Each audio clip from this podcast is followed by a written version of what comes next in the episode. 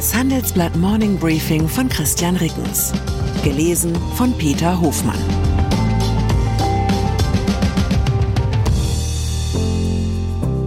Guten Morgen allerseits. Heute ist Mittwoch, der 28. Februar 2024. Und das sind unsere Themen. Abschied nach einem Jahrzehnt. Apple beerdigt Autopläne. Streit über Macron-Vorstoß. Europa rätselt über Frankreichs Ukraine-Pläne. Bewährung im Einsatz. Fregatte Hessen wehrt Houthi-Angriff ab. Nach einer kurzen Unterbrechung geht es gleich weiter. Bleiben Sie dran. Wenn ich am Freitag Feierabend mache, freue ich mich auf richtig viel Lesezeit am Wochenende. Wenn es Ihnen vielleicht genauso geht, haben wir jetzt genau das Richtige für Sie. Das neue Handelsblatt Wochenende. Ich bin Charlotte Hauenhorst, Digitalchefin beim Handelsblatt. Und ich bin Sven Prange, Leiter des neuen Wochenendteams. Wir sind jetzt noch mehr für Sie da, wenn Sie Zeit haben, am Wochenende, mit inspirierenden Recherchen, praktischen Ratgebern und echten Deep Dives. Entdecken Sie unser neues Programm auf handelsblatt.com/slash Wochenende und abonnieren Sie dort unseren neuen Wochenend-Newsletter. Wir freuen uns auf Sie. Apple. Das Apple Car ist so etwas wie das Ungeheuer von Loch Ness der Tech-Branche. Kaum jemand hat es je gesehen, aber jeder kennt die Legende. Nun sind die Beschäftigten darüber informiert worden, dass die Arbeit am Elektroauto eingestellt wird, erfuhr das Handelsblatt. Ein Großteil der betroffenen Belegschaft soll künftig an Projekten im Bereich künstliche Intelligenz arbeiten. Eine Rückmeldung der Pressestelle von Apple stand zunächst aus. Um Apples Autoprojekt ranken sich seit einem Jahrzehnt Gerüchte. Der Konzern soll schon vor Jahren potenziellen Partnern aus der Autobranche erste Prototypen gezeigt haben. Dann wurde jedoch laut Medienberichten beschlossen, sich erst auf Software zum autonomen Fahren zu konzentrieren. Definitiv bekannt war nur, dass Apple zu selbstfahrenden Fahrzeugen umgebaute Testwagen im Silicon Valley auf die Straße schickte. Zum Verhängnis geworden sind dem Projekt wohl zwei Probleme. Zum einen hat sich das angestrebte vollautonome Fahren auf Level 4 nicht wie geplant umsetzen lassen. Level 4 bedeutet, dass das Fahrzeug auf bestimmten Strecken ganz ohne Fahrer unterwegs sein kann. Und zum Zweiten erschien dem Management wohl die Marge im Vergleich zu anderen Apple-Produkten als zu gering. Der angepeilte Verkaufspreis soll unter 100.000 Euro gelegen haben. Ukraine in der deutsch-französischen Zweckehe hängt mal wieder der Haussegen schief. Anlass sind Äußerungen Emmanuel Macrons zur Verteidigung der Ukraine. Sie haben eine hitzige Debatte ausgelöst und die Uneinigkeit der Europäer offenbart. Die Bundesregierung ist nach Handelsblattinformationen verärgert über den Vorstoß, den Frankreichs Präsident auf einer Konferenz der Ukraine-Unterstützerstaaten in Paris gemacht hatte. Bundeskanzler Olaf Scholz sagte am Mittag, dass es auf der Konferenz Einigkeit darüber gegeben habe, dass es keine Bodentruppen, keine Soldaten auf ukrainischem Boden geben werde, die von europäischen Staaten oder von NATO-Staaten dorthin geschickt würden. Macron hatte am Montagabend auf die Frage nach Bodentruppen hingegen gesagt, es dürfe nichts ausgeschlossen werden, man werde alles tun, was nötig ist, damit Russland diesen Krieg nicht gewinnen könne. Mit dieser Ansicht steht er nicht allein. Wie der slowakische Premierminister Robert Fico am Montag verriet, gibt es in einigen Mitgliedstaaten der NATO und der EU Diskussionen über einen Militäreinsatz auf bilateraler Basis. Die Frage könnte bei einem Zusammenbruch der ukrainischen Linien akut werden. Die Entsendung von Truppen ins Kriegsgebiet wäre dann womöglich das letzte Mittel gegen einen russischen Vormarsch. Innerhalb der NATO lösen diese Gedankenspiele erhebliche Unruhe aus. Die meisten Alliierten, auch die USA, wollen eine direkte Konfrontation mit Russland unbedingt verhindern. Dahinter steckt auch die Befürchtung, Russland könnte seine Unterlegenheit bei konventionellen Waffen mit Nuklearschlägen ausgleichen. Der französische Verteidigungsminister Sébastien Lecornu versuchte gestern, die Äußerungen seines Präsidenten zu relativieren. Auf der Konferenz sei über Minenräumung und militärische Ausbildung in der Ukraine gesprochen worden. Der Minister versicherte wörtlich, es geht nicht darum, Soldaten zu schicken, um Krieg gegen Russland zu führen. In unserem Kommentar zum Thema kritisiert Handelsblatt Meinungschef Jens Münchrath Macrons Vorstoß. Er sei ein Versuch, von den spärlichen französischen Waffenlieferungen abzulenken.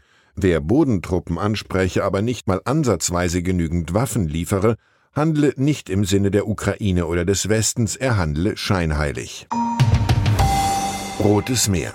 Die im Roten Meer eingesetzte Bundeswehrfregatte Hessen hat einen ersten Angriff der Houthi-Miliz abgewehrt. Das Schiff hat nach Informationen der deutschen Presseagentur am Dienstagabend zwei feindliche Flugziele erfolgreich bekämpft. Die mit dem Iran verbündete Houthi-Miliz will mit dem Beschuss von Handelsschiffen im Roten Meer ein Ende der israelischen Angriffe im Gazastreifen erzwingen. Generationenvertrag. Ein neues Gutachten im Auftrag des Verbands Die jungen Unternehmer lässt aufhorchen.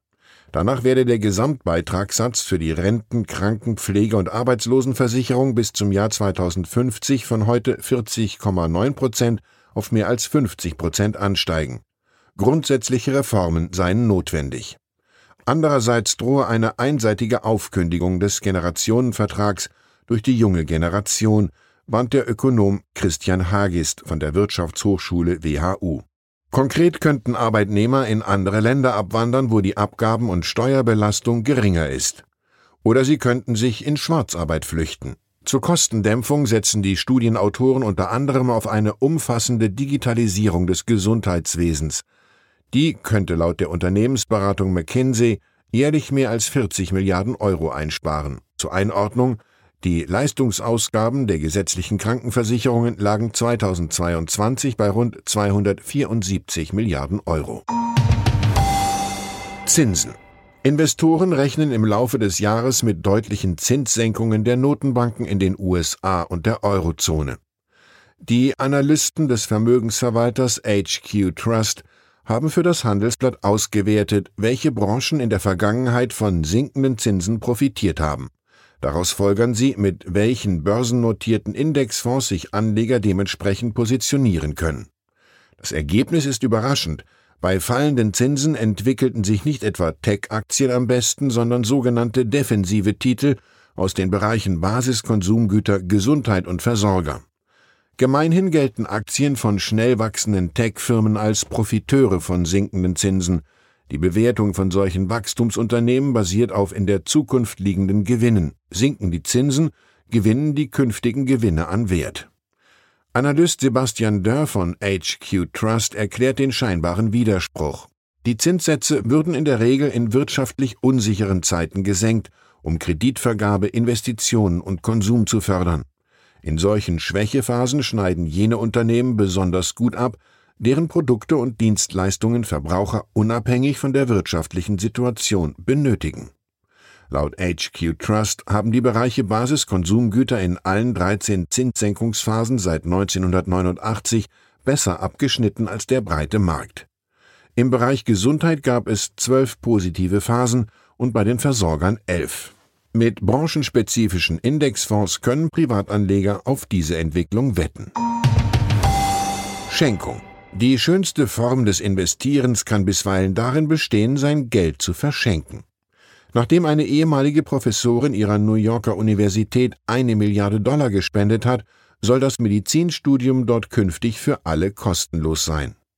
Die 93-jährige Ruth Gottesman ist Witwe eines Investmentbankers. Es handele sich um eine der höchsten Spenden an eine Bildungseinrichtung in der Geschichte der Vereinigten Staaten, teilte das Albert Einstein College of Medicine im New Yorker Stadtteil Bronx mit. Bislang hatte die Universität rund 60.000 Dollar pro Jahr an Studiengebühren verlangt. Ich wünsche Ihnen einen Tag, an dem Geben seliger ist denn Nehmen. Herzliche Grüße, Ihr Christian Rickens. Wie geht es weiter mit der Europäischen Union? Präsidentschaftswahlen in den USA, EU-Parlamentswahlen, geopolitische Krisen und wirtschaftliche Schwierigkeiten. Wir suchen Lösungen für diese Herausforderungen. Am 19. und 20. März auf der digitalen Europakonferenz von Handelsblatt, Die Zeit, Tagesspiegel und Wirtschaftswoche. Über die Zukunft Europas sprechen wir mit Bundeskanzler Olaf Scholz, Wirtschaftsminister Robert Habeck und vielen mehr. Kostenlose Anmeldung unter europe20xx.de.